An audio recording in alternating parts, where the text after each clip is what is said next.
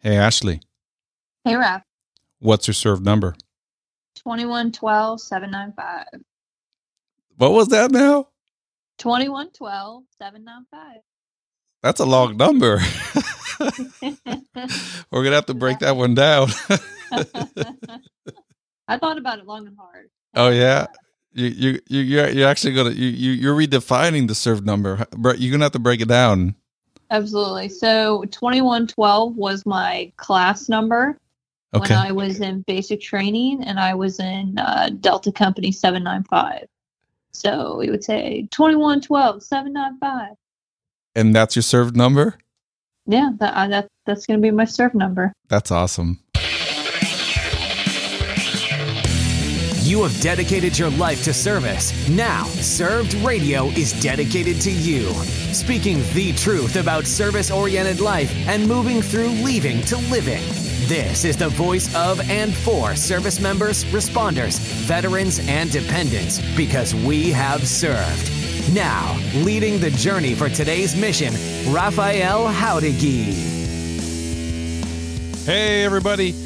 How are you? I am so glad that you've decided to join me here on Served Radio for episode eight. So, um, one of the amazing things is Epic episode seven was really great. And I thought, man, how are we going to maximize and what is going to come in after Epic episode seven?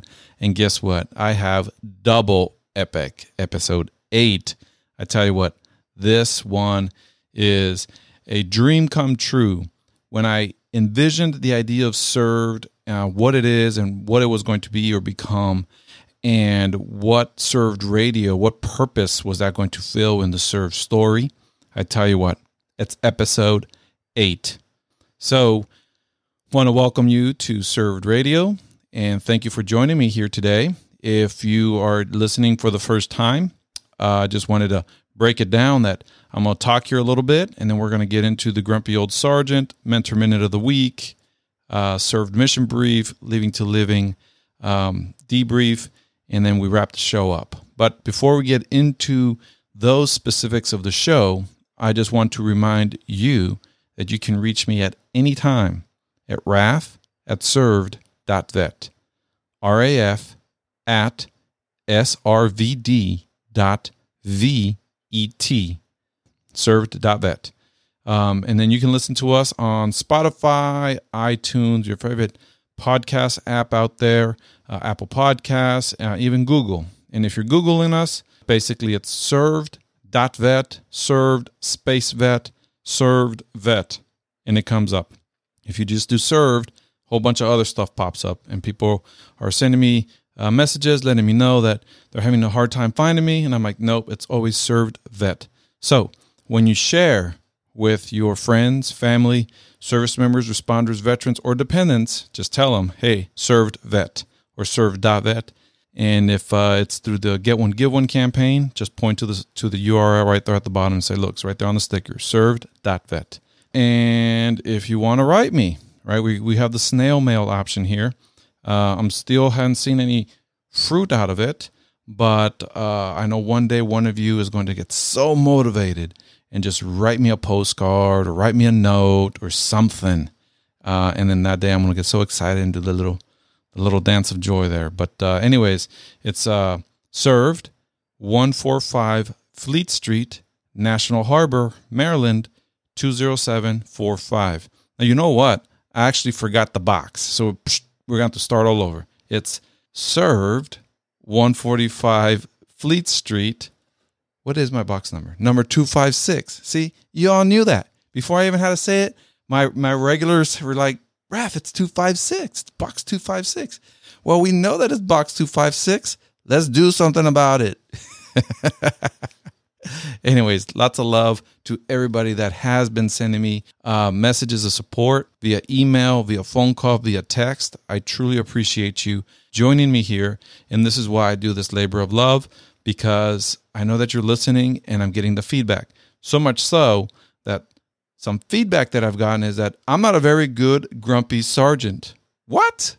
It comes from April Keating. And she said, Raph, I just got to let you know you're not a very good grumpy sergeant. It's more like not a grumpy sergeant. Uh, so I told her I was going to do a shout out to her for calling me out, and uh, I just thought it was hilarious. Um, sometimes I think I'm grumpy, but she says no. You're you're like one of the you know just more happy grumpy sergeant, not a very good grumpy sergeant. Anyways, it was just it was just a fun conversation um, about that. Maybe I'll just be the helpful old sergeant. I don't know. I don't know what I'm going to do. But uh, regardless of what that is, um, let's kick it off right now.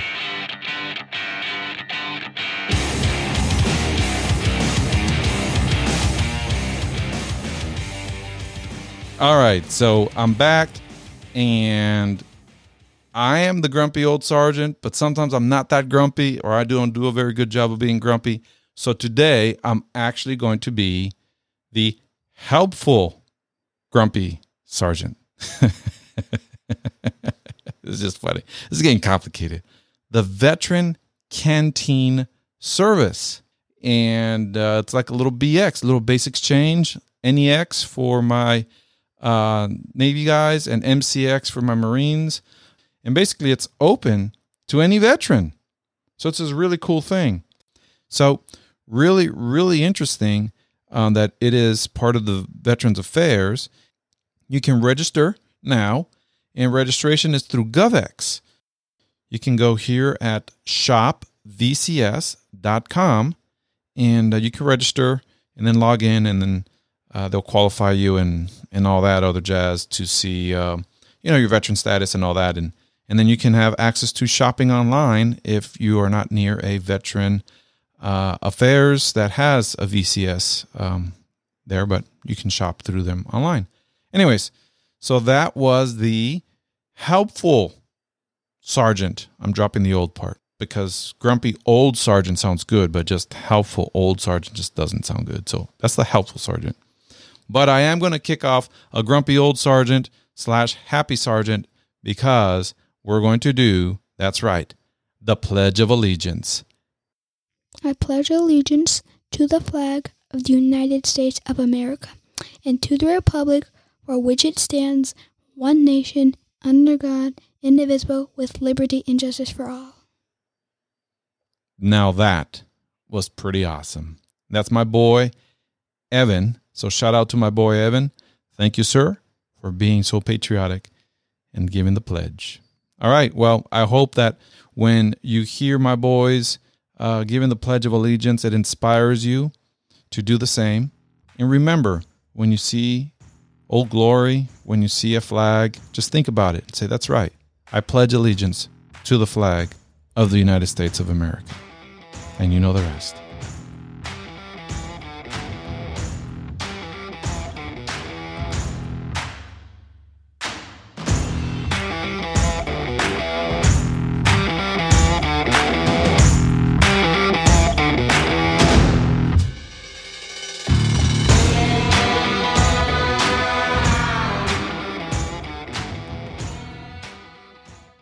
Hey, Ashley, why don't you kick us off with the Mentor Minute of the Week?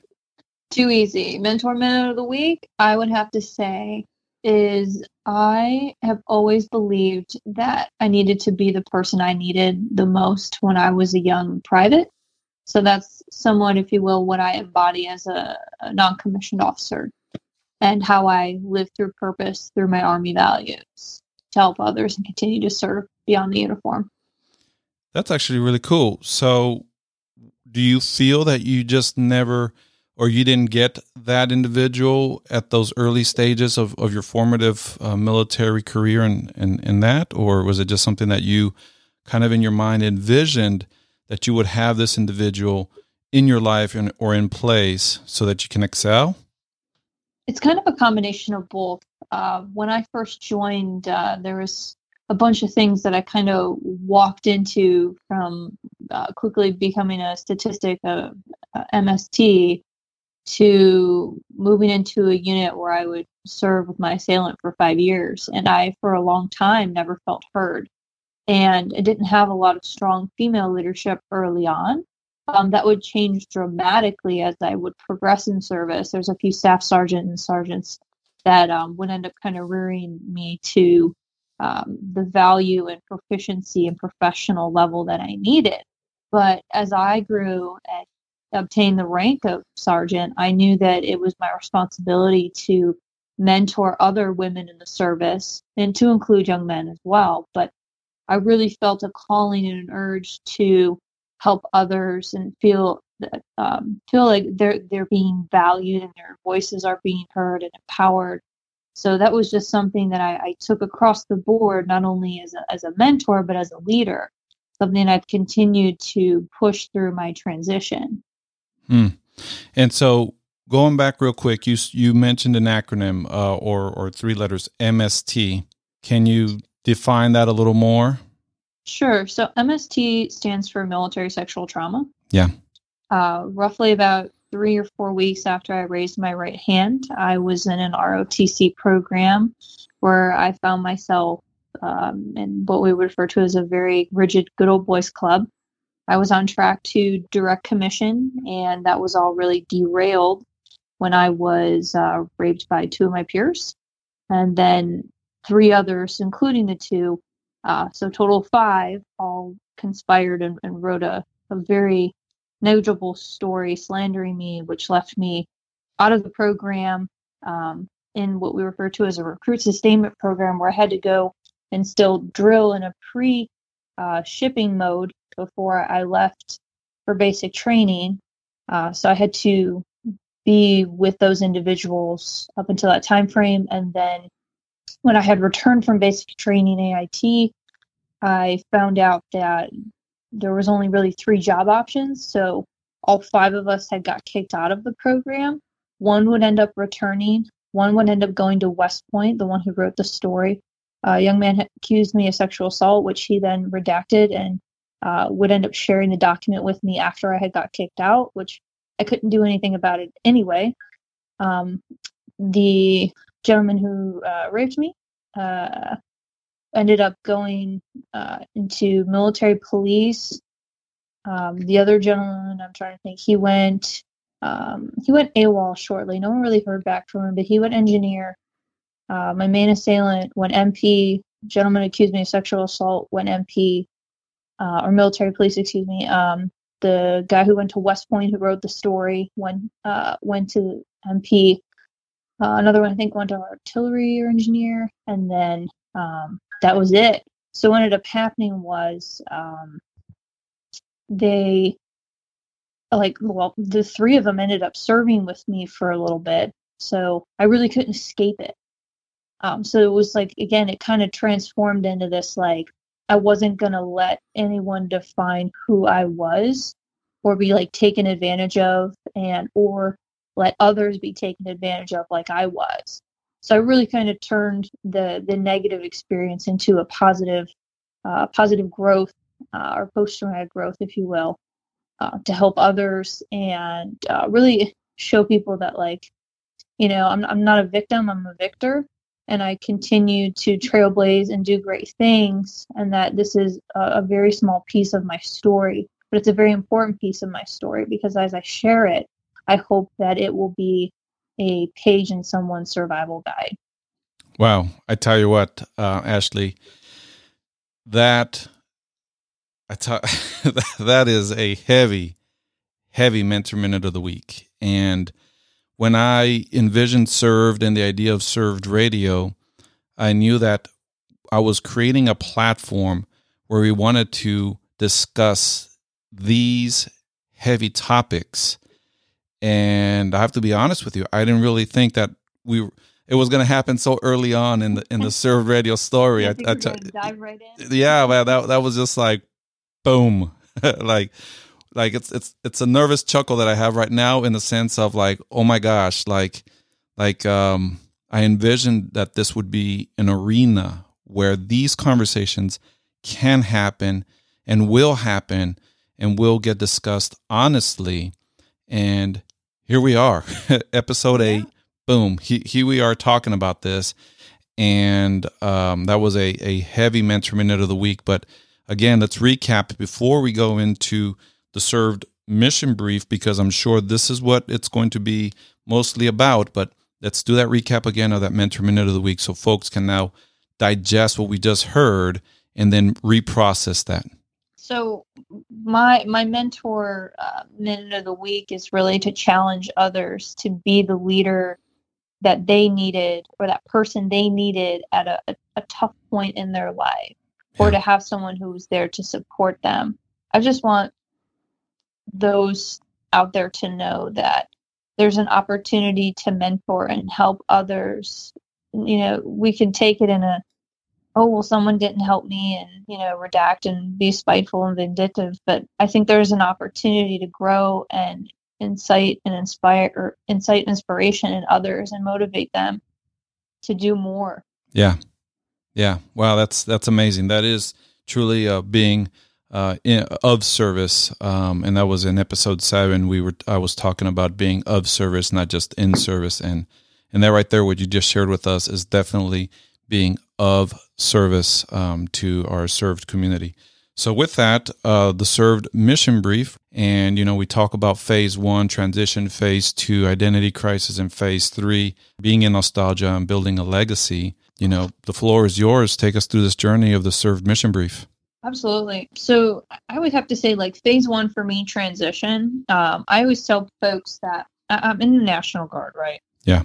And National Guard, reservists, we kind of get the short end of the stick, especially when it comes to programs like benefits, services. Unless like we're deployed of any status, uh, we're a little limited.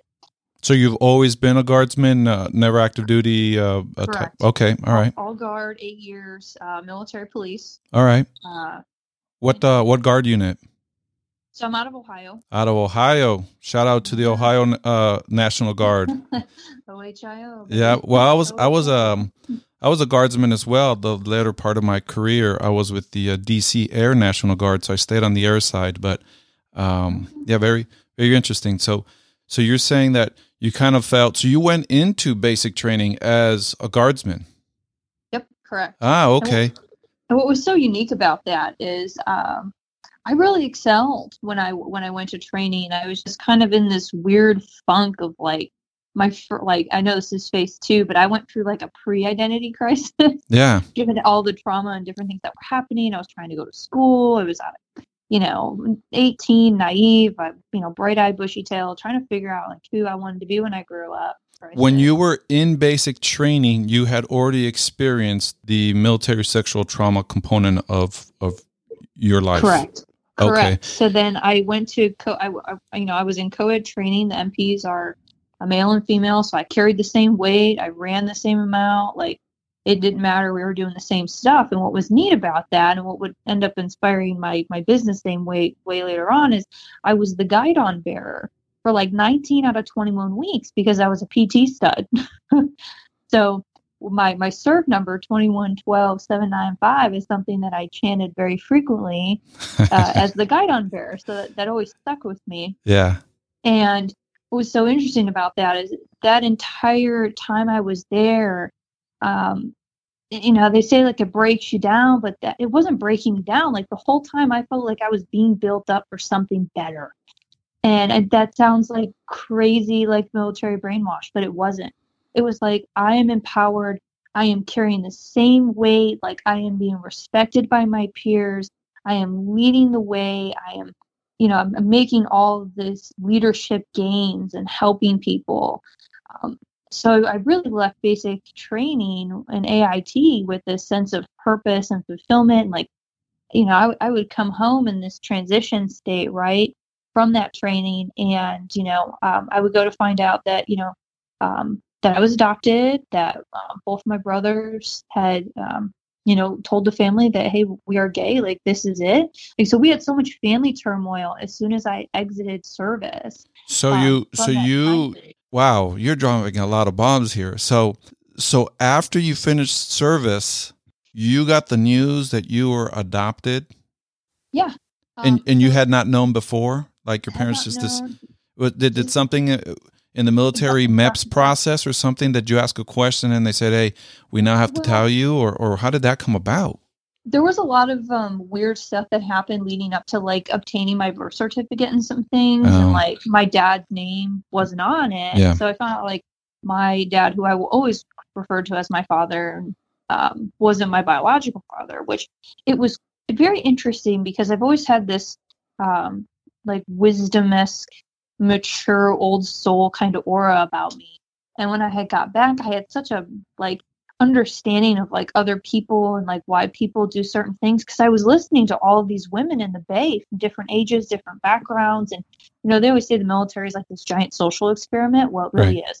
So we're we're sitting in the Bay and I'm, I'm listening to all these women. And, and when you say the Bay, you're talking about like a boot camp, right? The the open Bay. Exactly. Yeah, and you yeah. know, I was I had my 19th birthday. I remember getting my M4 as uh, my birthday present while I stood in a, a line like baking from the sun. And, oh, your birthday uh, present was an M4. That's awesome. Yeah, so it was it was very exciting. I remember I got issued that uh, Weapon 68. um, but yeah, I mean, so like I had all of these different empowering moments speaking to all of these just wonderful people. And I remember coming home and like trying to get myself back into school, establish some financial securities, take care of my brothers because obviously like my parents were kind of having a hard time like accepting my brothers and I would end right. up doing a lot for them um, you know in the years coming and like just kind of protecting them as best I could and mediate like mediating so there was this crazy amount of stuff. So but, your transition so just I mean I'm I'm actually just trying to conceptualize this because I left basic training and then I went to tech school, which you call AIT in the Army. And then I knew for the next four years that I had a job, right? I knew that I was, I got orders. I was going to Okinawa, Japan. I got trained as a, as an aircraft mechanic. I was a crew chief on the F 15 Eagle Keeper. But I knew that I was basically almost like on this track for the next four years. And you immediately are in transition back to what you kind of knew but in a very different yeah. state. This is this is incredible. It's like, it's like taking the rose colored glasses off, like the civilian rose covered glasses off, and then putting on like your military perspective, and then you realize how close minded some people could be, and or um, like situational things. Like at the end of the day, like I was happy and appreciated a shower and a warm bed. Like and you know, that's just coming from a basic AIT perspective. So to come back, I always tell people the National Guard and Reserves, you're in a constant state of transition. Yeah. Because you are in a part-time status, but you are meeting all of the full-time active duty standards. You're providing a skill, you're, you're employed, you're wearing multiple hats. Some of us, you know, are are you know bro- you know brothers sisters mothers fathers wives husbands aunts uncles you name it right? Or then you tap on the, the career hat like what are you doing aspirationally there? Or i own my own business or you know what, whatever identities and hats you want to put on from there. Right. But national guard a lot of people have this misconception that like we're just total weekend warriors like maybe in the 90s early 90s but that's really changed. Like we're deploy ready Right. I've had plenty of units in Ohio that, you know, have deployed or are currently. Like we get picked up on that roster and that zero phase cycle and we just kind of rock and roll with it. Like I've been seated three times, but it didn't happen.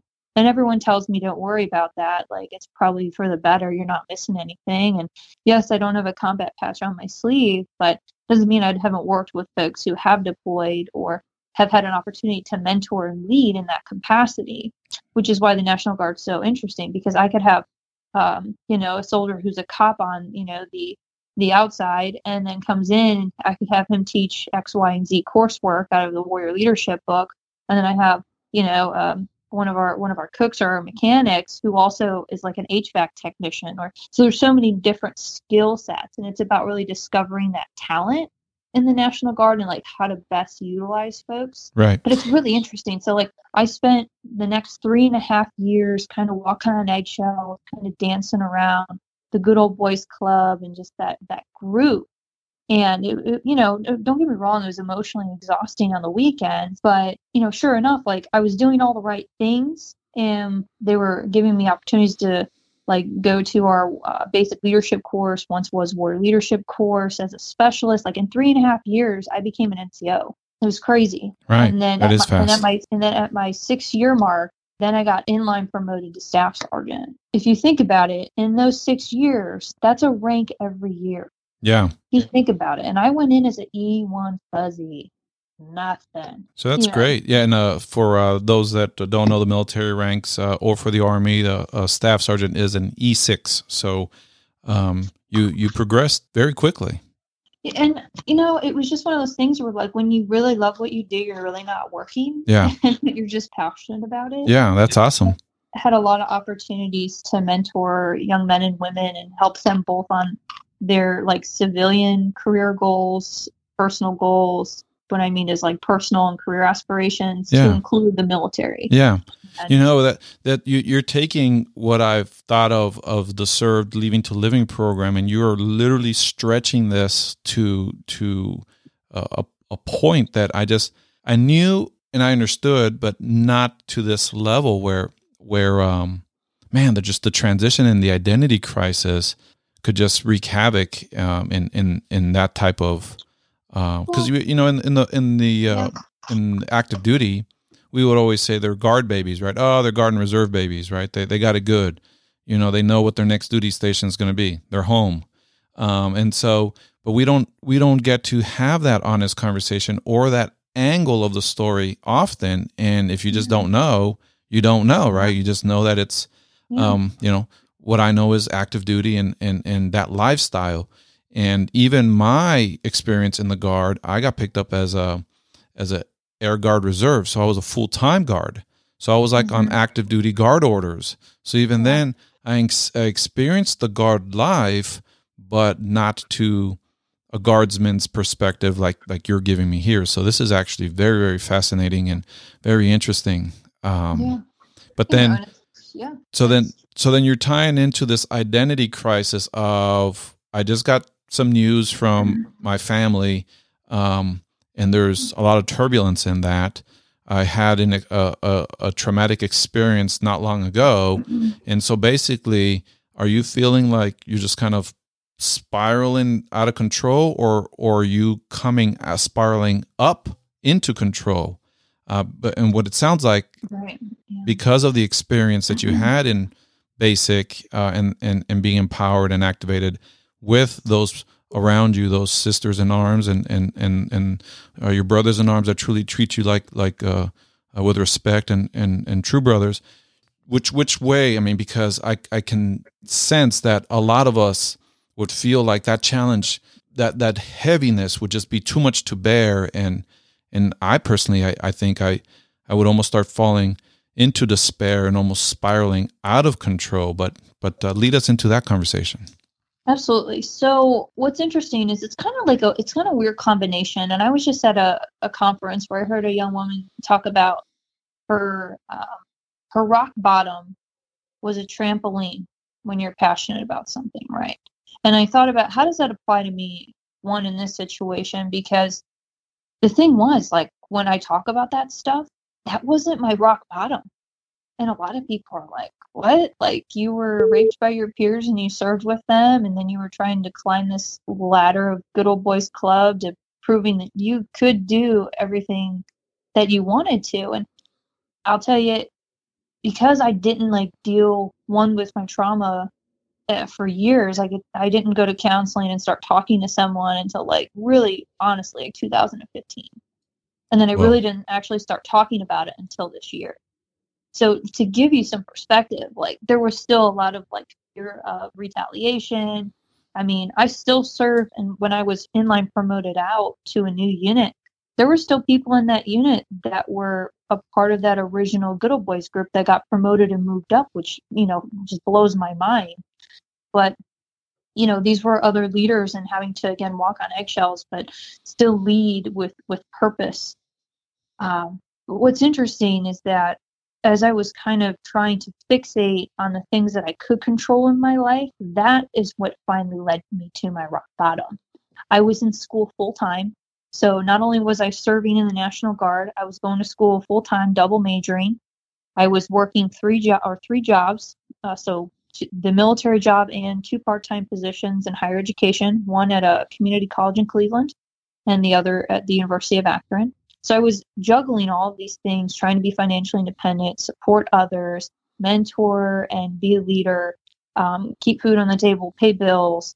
Um, and I was trying to become, you know, medical doctor or physical therapist. Like I would kind of caveat and switch between the both. And um, with my learning disability being dyslexic and all, um, obviously that proposed some challenges. Uh, but sure enough, like in 2016 is when I really hit my rock bottom. And people were like, "But you were achieving so much and doing so many things, and you had all these accolades and awards, and you had started this, you know, campus post or at least initiated it." I said, "To be honest with you, I had looked and held so much value to me getting into like physical therapy school and obtaining just this degree that I kept the blinders up so long Yeah. that I about drowned out every opportunity because of my own pride. Yeah. My pride was my downfall because I wanted to control and make sure that nobody else could take my vulnerabilities from me. And it wasn't until I had that epiphany moment, that patriotic epiphany moment, if you will, that when I finally decided that pretending that I wasn't vulnerable was not the answer, but being authentically vulnerable and sharing my stories and understanding that everything happens for a reason was probably one of the more empowering moments I've had in my entire life. I tell you what, that- I, I I have chills running through my body right now in, in just listening to you speak, Ashley. It is I am revisiting my 2015 all over again. I mean, it this is amazing. I'm sorry. I just I just I just No, this you're, is you're fine. I mean, uh, like I said, like at that point in time, like I remember, gosh, I, I just, it's a hard feeling to describe, but when you finally realize like everything you were doing was directly inhibiting you from your own success, like talk about self sabotaging. yeah. When I finally hit my rock bottom, you bet your butt I turned it into a trampoline. And as soon as I hit that rock bottom, I the blinders came off and it was like a light just shined through and I thought to myself, look at all of the things you've done. And the next thing I did, really my decision hour was okay, I can't get into physical therapy school. MD is out of the question. Public health. And I remember contacting the director for Northeast Ohio Medical School, and I had $5,000 in scholarships, and I didn't want to return them. And I said, Listen, I have a terrible GRE, and this is what I want to do. I said, I will take all of the electives for this master's, waiting for approval to get into this program to show you how committed I am. And this Hail Mary play, if you will, I took all these classes and made the commitment and i had got a call like right after the last withdrawal date from the director and they gave me provisional admission into this master's program even with a six percentile math gre score Wow. and it was insane and, it, and these things all happened very closely because i can tell you when i walked across the stage with my double major and my minor that was one of the most emptiest feelings I've ever had in my life. It was truly symbolic of the little like blank sleeve that they give you when you like walk across the stage because they don't give you your diploma there. Right. And it was so like it was so fitting metaphorically because I was like, wow, I feel as empty as this sleeve. Like I have a really expensive piece of paper, but at the end of the day, like I wasn't happy with me because I had put up so many blinders to stay true to this mission to I don't know externally make people happy that it wasn't internally making me happy Oh so then when i applied to this this program um, at this point i was the recipient of over $36000 worth of scholarships. I had had both my bachelor's degrees paid for with a minor and i will and have graduated debt free with all my education without a forever gi bill. And people just couldn't believe it because i had worked so hard but that did not come without the backdoor like sacrifices and the torment that I would put myself through because all too often it's really hard to defeat an enemy with an outpost in your head. That's right. Oh my gosh. that was something I had to really sit back and contemplate because the anxiety, the depression, the the trying to control every aspect of my life, once I let that go and I just said, you know, I can only control what I can control. And my husband would tell me this, you know, and the different points of our relationship. And I really credit him to a great deal of support um, that he's provided for me because I don't know if I, you know, and I think he came into my life at the right amount of time too, and he also serves, so he gets it. Yeah. Um, I'm telling was- you what, you, you, was we we are we are hitting we hit phase one, we hit phase two, identity crisis. Like I'm just, I was just like, yeah, let's just hit one, man. You are just rolling and plowing yeah, through You this. asked. You asked. Oh I my gosh, that, that- I'm I'm like, man, like I this this is empowering um, Ashley, and, and I have to tell you what we are recording right now and what we are doing right now. It's going to save and help so many people because for the longest time, like you kept your your stuff private and and how you are articulating that emptiness. I tell you what, that happens a lot more than what we want to uh, understand or agree or or even pay attention to. And I felt just exactly just like that. That's it. we just keep going through the motions and then like you know i go to work nine to you know eight to eight to five and i come home and i work on myself because i know that that is what drives me and i think once we have that self-reflection that like you know hit the wall moment we have to think wow like have to do something for me and if we're not happy we are directly responsible for our own happiness Right. if we rely on others to validate our happiness, we're going to be miserable. That's right. Because not everyone, no one will put you at the forefront. So whether it's like self marketing and promoting, and all too often, especially like working with veterans in higher education, you know, throughout this duration, working with soldiers in the mentorship capacity, everything that I do now with business and now working for Big VBA, like it's all about like bringing it back to boots on ground and recognizing that we all go through transition differently. We all have this moment of identity crisis, but how do we help others really bridge that that gap of resources and information? And I found, you know, after like, you know, figuring out who I wanted to be and I can tell you that I, I, finally started believing in myself. And the next thing I know, I'm finishing up my master's. I was one in 25 selected for this internship to go to Washington, D.C. And some of the networking and some of the things that I was kind of taught or just learned, I just decided to rediscover myself. And I can't even begin to tell you how that's expanded my networks, my ideas, the partnerships, and that's me helping others and building that legacy because as I reflect, how can I help others? How can I be that that page in the survival guide? How can I share and tell others to really amplify their stories without, you know, self-sabotaging or, you know, totally adopting team mentality because at the end of the day, like you are your own biggest advocate. And if you can't talk to your you know i always tell people people catch me all the time talking to myself. Sometimes i need like the best advice and that comes from within. You just got to do a gut check once in a while. That's right. And and you know, here is something that in the identity crisis uh, from the Leaving to Living book, I, I talk about the three R's, and and I've not gone into great detail, but I feel uh, what the three R's, but I, I feel like right now is a good time because the first R stands for uh, recognizing. And so when we're in identity crisis, we have to be honest, like you just said, a gut check. We have to recognize that we are in an identity crisis state. We are in a state that is that is not a, a peaceful state or, or at peace state, you know?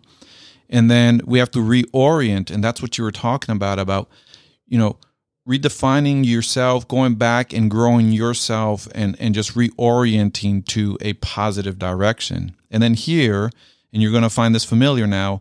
Now you're going to see the tie-in of where we met at the Military Influencer Conference. Is the last R is to reset, and when I say reset, is give yourself that permission, give yourself that authority, empower yourself to reset. And that's what ties into what we met at the Military Influencer Conference. Remember, I was telling you about hit the, the damn red button? Well, that, Yeah. that's kind of what it was about. It was sort of like a physical exercise talking about hitting the record button on, on, on the studio gear. But in reality, what it really ties in into is hit the reset button. It's okay. You can hit the reset button. And through your Yeah. story, this this is what we're hearing. We're hearing that you recognized, reoriented, and you reset. You gave yourself permission. And for me, I gave myself permission. It took a long time, but Yeah. I, I finally did it, and here we are. And this is what served, or this idea of served, uh, and why served radio is is here to tell Mhm. this story, these stories. And this is it just took me amazing. a long time, Raph. It took me a long time to like come to terms with one my trauma and my story, and for a long time, like I didn't think like what I was doing was really all that valuable, and it wasn't until like I got in front of the right people or I got comfortable being uncomfortable and worked on that pitch and sharing people my story that people were like, "Oh my god, like that's what? Like no," and as I was sharing like all of these things I've done and you know, then you know, of course, moving into like Miss Veteran America to running my, you know, having this epiphany in Lafayette Square to starting my own business to then being, you know, talent hired by the Undersecretary for Benefits to come out and be the first ever marketing specialist in the VBA, like cool stuff. And it all started because I did reset. And I had to hit rock bottom and turn it into a trampoline because I had to reset and realize that, you know, no no one else was going to do this for me. And if i waited on somebody else like it never would have happened. Right. And i shouldn't have to wait for validation from other people. I should just you know love myself and understand and appreciate like who i am and i'm not perfect. And that was something really hard to i guess to really process for a long time yeah and now that i'm in an opportunity to inspire i mean I just, you know, did an interview today for Military Families Magazine. I got a phone call from GI Jobs. They want to cover me in January's issue. So a bunch of women in Congress. I was like, how do I fit into this equation? I'm flattered. and then like next, and then next week, I'm presenting an award to Chuck Hagel, former defense uh, defense secretary. Like it's crazy. Yeah, yeah. You know, and and, and all that, and, and and you made time for served radio, so we truly appreciate you for that. Absolutely. Yeah, that's pretty awesome. you know all these things are happening because i'm putting myself out there and i'm allowing myself a certain degree of vulnerability like i'm very uh, calculated i'm strategic and you know there are a lot of skills that i kind of just put to the wayside and now that i'm i'm in this entrepreneurship mode like you know because we met at you know the mic the mic and now like everything's full speed ahead. Yeah, and i'm just trying to live in the present and not necessarily revisit my past but in that nostalgic way of like i took the rose colored glasses off like now what's next? And i'm looking towards the future but to a certain degree. And at one point I, I can tell you i was living either too much in the past or too much in the future and i had to start being present to Yes. truly appreciate in the moment find that balance. Yep, and that and that is that that where you're actually truly building legacy because uh, you know in phase three now, right? So we've actually trans we've actually gone through transition, identity crisis. Now we're we're in that nostalgia building legacy state, phase three, where you have to be present to be able to build that legacy. And and I actually suffered from that thing as well, uh, Ashley, where I was in the past, and then I'm too too far into the future uh, where but but you have to be here and this is where you're in, making impact right here right now being of service. And and uh, man that's just amazing. So one thing that i want to revisit ashley and, and i think it's important because we might not get impact on this right now. As served radio grows on we, we always will have this in reference. And so that leaders that are in position of making decisions or leaders that influence policy can truly understand this you said in your statement a few a few minutes ago that it took you a long time to seek help, and I have my own thoughts on that, and I will share with that uh, as I continue to to uh, unpack the serve story, um, and that will be in future episodes. But right now, I have you right now, right here. Why? Why did it take you so long? Was was it a you didn't feel that you could um, get help from anybody else? No one would understand, or or what was your reason? So initially, when everything had happened, um, you know, I'm, I'm 18 years old. You know, put on those rose-colored glasses, naive. I just kind of took what people were saying, and just like full trust. So when they said like, "Oh, it was just an incident," or "Sorry, well, you haven't gone to basic training AIT, therefore, like, we can't do anything for you." Like these were things that were said to me. Like you don't qualify. Yeah, like you, you know what I mean. So like, Yeah. if you're 18, like, I'm not going to challenge that. I didn't because I didn't know any better because Right. you don't know what you don't know. And I didn't have those relationships, not even like with my parents. Like my parents didn't believe me. And that's heartbreaking. Yeah. So when you don't have the support, you don't have the relationships um, that really fostered not only the communication or someone looking out for you, which is what brings it back to that that mentor minute I mentioned, is like I needed someone to really be that guidon for me. I needed someone to be there and tell me what I needed someone. And that took a long time because I, I didn't trust people after that. So there was a lot of distrust. You know, I didn't have big friend groups. I had, you know, anxiety, depression, social anxiety. I didn't go to house parties. I stayed away from anything that would trigger me Yeah. to, you know, to include Yeah. alcohol. Like I, I didn't, you know, have alcohol until I was like 24. I mean, I stayed away from everything that would set me off. And the thing was, I was preoccupying myself with school. So I just kept focusing on school and I refused to deal with that. Yeah, that was a distraction of choice at that point. Exactly. And that distraction of choice is why in 2016, I finally hit the rock bottom. Yeah. And at that time, you know, for, for all the decision makers and, you know, advocates and thought leaders out there, you know, it, it- it's different for everybody. But when you're 18 and 19 years old and you're naive and you don't know any better, and, you know, someone of authority leadership tells you there's something they can do for you, I don't think I would have, like, I mean, now, oh, hell yeah, I would have challenged that. Like, now for what I know, oh, yeah. I go to bat, I would go to bat all the time for my soldiers, even if, like, you know, I pick my battles, but keep fighting the good fight Right. but I didn't have anybody like that. And I think like fostering uh, an environment where that is, um, like it, to to know that that was an option for me. And again, like this is post or pre, like basic AIT before I sit down through like you know huge PowerPoint briefs, but I didn't know what I didn't know. So, like I said, I made a decision to preoccupy myself, and that was not a great choice because like I would have months where I would just have a total breakdown and I would just I would spiral out of control like like I said there was that negative thought monster in my head chasing me around like a Pac-Man figure it was like waka waka waka you suck waka waka what are you doing waka waka waka don't do this like it was just me constantly running away Yeah. um you know And then And and then the finally then the run stops, right? You hit a wall.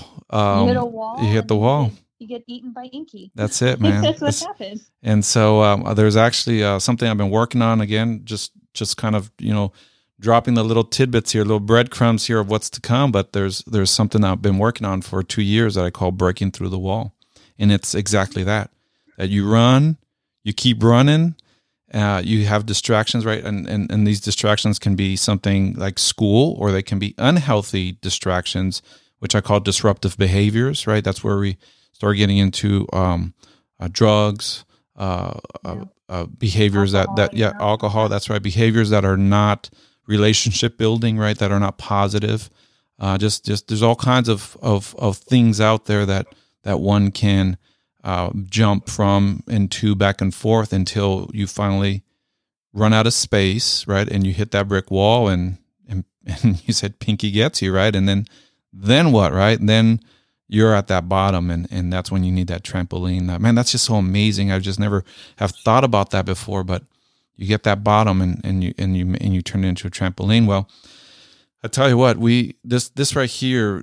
I think we've already kind of stated it, but uh, you know the the last segment of the show is called the Leaving to Living debrief, and this is where we take actionable items where you give us leadership tidbits. More, I'm asking more of you, uh, like you haven't given us enough.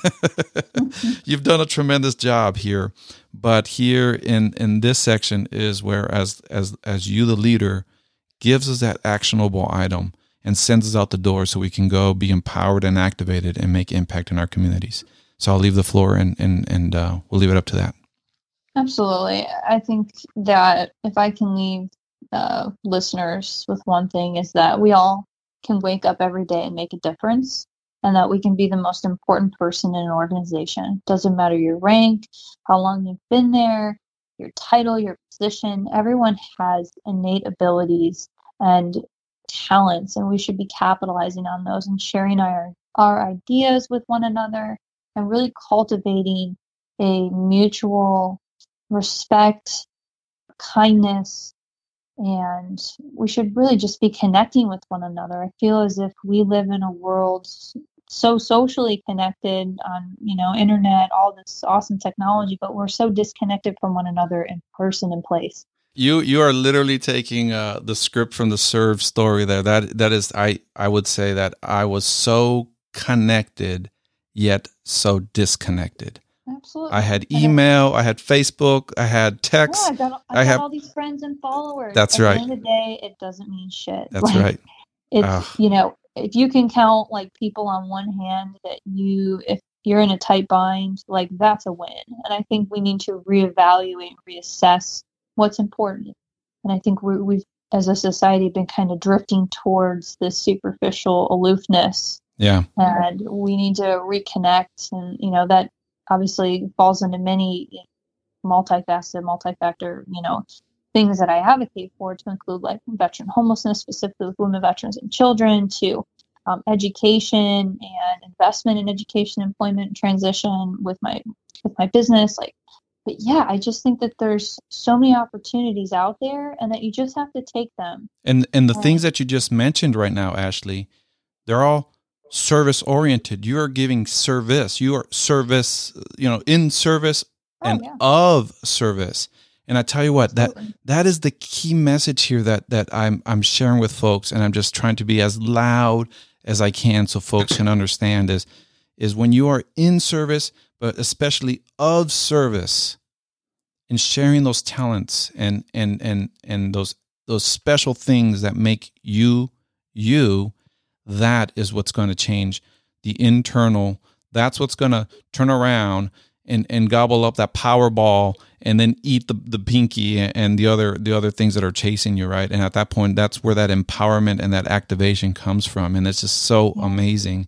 And and you mentioned something earlier that I want to bring up to our audience right now is you said that um, you have a business but at the same time you were empowered and and you got connected to the Miss Veteran miss veteran america Miss Veteran America, yeah. We're going to drop a bonus episode where we're going to do a real deep dive into this, but but just real quickly, I didn't even know that existed. I had been in the military for 20 years and out for 4, and it's the first time I was like, "What? There's a Miss there's a Miss Veteran America?" Like give us a quick uh, uh bullet points on on what that is.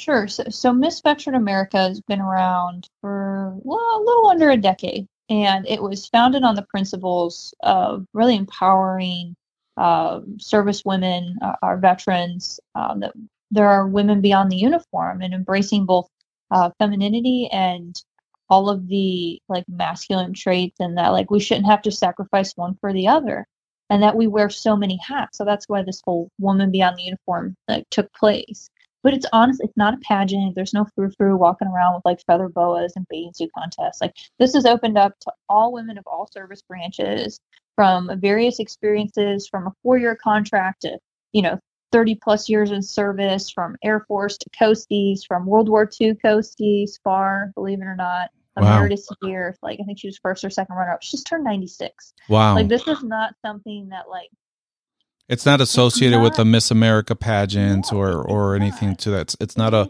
it's not a superficial. Yeah. It was meant to empower service women into sharing their stories, or if you will, hashtag her story, because we serve too. You know, I, I've been seeing all the I'm not invisible campaigns. How about I am visible? Like, why don't we make that positive and actionable? Like, I am visible. I am here. I may not wear a, you know, my, you know, baseball cap and my lapel pin everywhere I go, but when you know, someone extends a hand out to my husband thanking for a service because obviously he's got this military haircut. You know what I do? Oh, thank you. I appreciate that. We both appreciate serving our country. Like yes. it's about bringing yourself into the dialogue. And Yeah. what's so great about this competition is that it um, not only it's a huge portion of advocacy. It's about raising awareness, showing like telling people about this organization because it's home uh, benefactor, if you will is Final Salute Inc., which supports homeless women, veterans, and their children by providing safe, excuse me, safe and suitable housing. So I've been raising dollars to help these women because they are the fastest growing demographic in the homelessness population right now. Believe it or not, people are just awestruck. They can't even fathom, like, well, what do you mean? Like, if you look at the way that some of these organizations are split up, whether it's shelters, transitional housing, to services, they're male dominated and oriented and they don't really take into account like children. Like it's like demonized if you have a child. Oh, sorry, you can only bring one child. Then okay, well, what do I do with my other two kids? And it's like, Mm. okay, well, I have child. I don't have childcare, so how can you expect me to have a job if I can't have anyone to take care of my kids, or if I don't have a support system? Why is it that seventy percent of homeless women veterans are single moms? Why is that? I don't because there's a lack of support system. We've got women who are transitioning and they're not getting the same, you know, number of resources they would have got on active duty and or National Guard and Reserves, or National Guard and Reserve gals have no idea these things exist because they don't think they're veterans because they didn't go overseas. Yeah. So you have this contradicting double-edged sword of like social paradigm of like who are we, what will we be? Yeah. And Miss Veteran America is helping on a, a national front show women that like you can be all of these things. Like you don't have to sacrifice like who you are. Like we are amazing. And we need to show other women who have been lost in this this conversation that they too and their service matters because they she served too is important. That's right. So this competition is about military history, advocacy. Can you represent the organization? Can you talk to the points? Can you talk to the issues? And also a little bit of fun. Like we've got a little talent lip singing competition. Like how can you beat that? Like it's super fun. You just get creative. It's all about showmanship. So it's awesome. It's not associated with like Miss Universe. Like there's no superficial like physical judging component and it shouldn't be. Yeah. Because I feel like there's one thing we need to do is begin to be progressive that there's you know beauty comes in all forms and shapes and sizes. And we need to empower women and not try and pigeonhole them into categories. And we do that in service too unfortunately. Yeah, this just resonates so much with just my served vision of of it being a flat platform of of uh, the served community, uh, service members, responders, veterans, dependents being everywhere and nowhere at the same time, being so connected yet disconnected. I tell you what, this is just resonates so loud. This served message, and I'm just so excited that we got to hear this right now because this this is a timely message. And um, so, real quick, i created Guidon yeah, oh, that's that's. I was going to ask you that real quick. How do people find out more about the uh, Miss Veteran America, um, and how do people rally around these um, uh, participants? Uh, how do we support? Sure. Um, how, how how do we do that? So there's a few ways. Uh, with Miss Veteran America specifically, I encourage everyone to check out the website Final Salute Inc. In addition to the Miss Veteran America competition, they'll pop up right as you write an SEO for for Google. No worries there. Um, you'll be able to check out white papers, infographics, information, past winners, and these are some really high speed women. Like the current winner, Desiree, she's like an active duty mom of four she's like a sergeant first class in Florida, like kicking butt, taking names. Uh, I mean, like these are really, really impressive women who have, you know, worn the main title, but also in supporting runner up and uh, supporting initiatives across the country. Um, so those are two ways, website wise, you can check those out. I have an official uh, Facebook page. Um, it's MVA for Ashley G. It sounds really bizarre, but if you were to type in my first last name, which my monster last name, as long as we have that on their wrap, people can find me because nobody else has that name. Um, So you can find me on LinkedIn, you can find me on Facebook. Um, I always just encourage people to like send me a message and be like, "Hey, I heard you on Served," or "Hey, I heard you from here," or whatever, because that way I can kind of keep people straight. Because I get a lot of random people to add me. yeah, yeah. You you introduced me to the term ran Yeah. randos. Is that what you called it? Randos, yeah. Love Randos. She- Randos. she was uh she was schooling me and she says oh i got a lot of randos i'm like oh there's a lot of people named rando like i don't get it but no like i i just i as a communicator appreciate when someone sends me a message that like one they've like looked at my linkedin or they appreciate my message or um, make the extra effort um, but you know what listen you can follow me on on facebook for miss veteran america i have a personal account i have an instagram account under my my full name where um, I do both Guidon advocating, uh, Miss Veteran America in general, all kinds of benefit information, things that I'm going to be rolling out. Um, and just to add a quick plug, um, I started Guidon Education Consulting as a CNE need philosophy. That was from my experience working in higher education to really help bridge the gap of information and resources. It just seemed like the right thing to do. So I do workshops, um, keynote speaking, mentorship through Veterati platform, which is a really cool, really cool thing. If you haven't heard about it, it's an awesome thing. USAA um, has funded. It's a free Yeah. platform for mil spouses and vets. Love it, love, love, love. But yeah, I do these workshops, keynote speaking. Um, but I, I was really geared towards helping bridge that information gap. And I, I tailor a lot of my stuff and I consult with higher ed, businesses, nonprofits, because I want to help other people grow. right so we'll definitely have to get you back on the show so that that is a mustard seed that we're planting and and we're and we're going to uh uh, make sure that that uh, gets uh, watered and, and it grows. And we'll have you back on the show and we can just dedicate Yeah. the whole entire show to the amazing uh, organizations and how you are uh, making impact uh, with these visions. Um, so, Absolutely. yeah, any uh, but I did- yeah, any final thoughts or, or closing thoughts or anything like that um, that you uh, wanted to go back or anything? No, you know, I just I really appreciate you allow me allowing me to to share my story on this platform. I, I think it's it's critical that we hear from anyone who's willing to share and having a just having somewhere to do that is so important, especially with all the turbulence and all the different issues that are out there facing our brothers and sisters in arms. And Yeah. I just really think that as we as we mentioned with that technology never been so disconnected before i think there's an opportunity to really build back that camaraderie post transition working through that identity crisis and then really kind of having that camaraderie as we build legacy together in our communities and i think that really hits home with the serve message and everything i know that i'm doing on my front because Yeah. i embody servant leadership um, with everything that I do. And that's reflective even with my work at the VBA as a marketing specialist. Like, how can I help do more?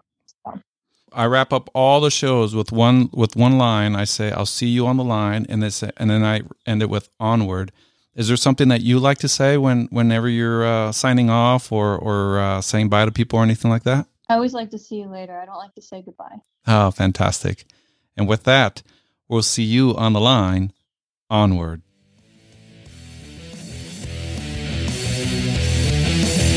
And now that you have been empowered and activated, continue to create impact, share your talents, and serve your local community. Always remember, you are never alone. From leaving to living, together we are served.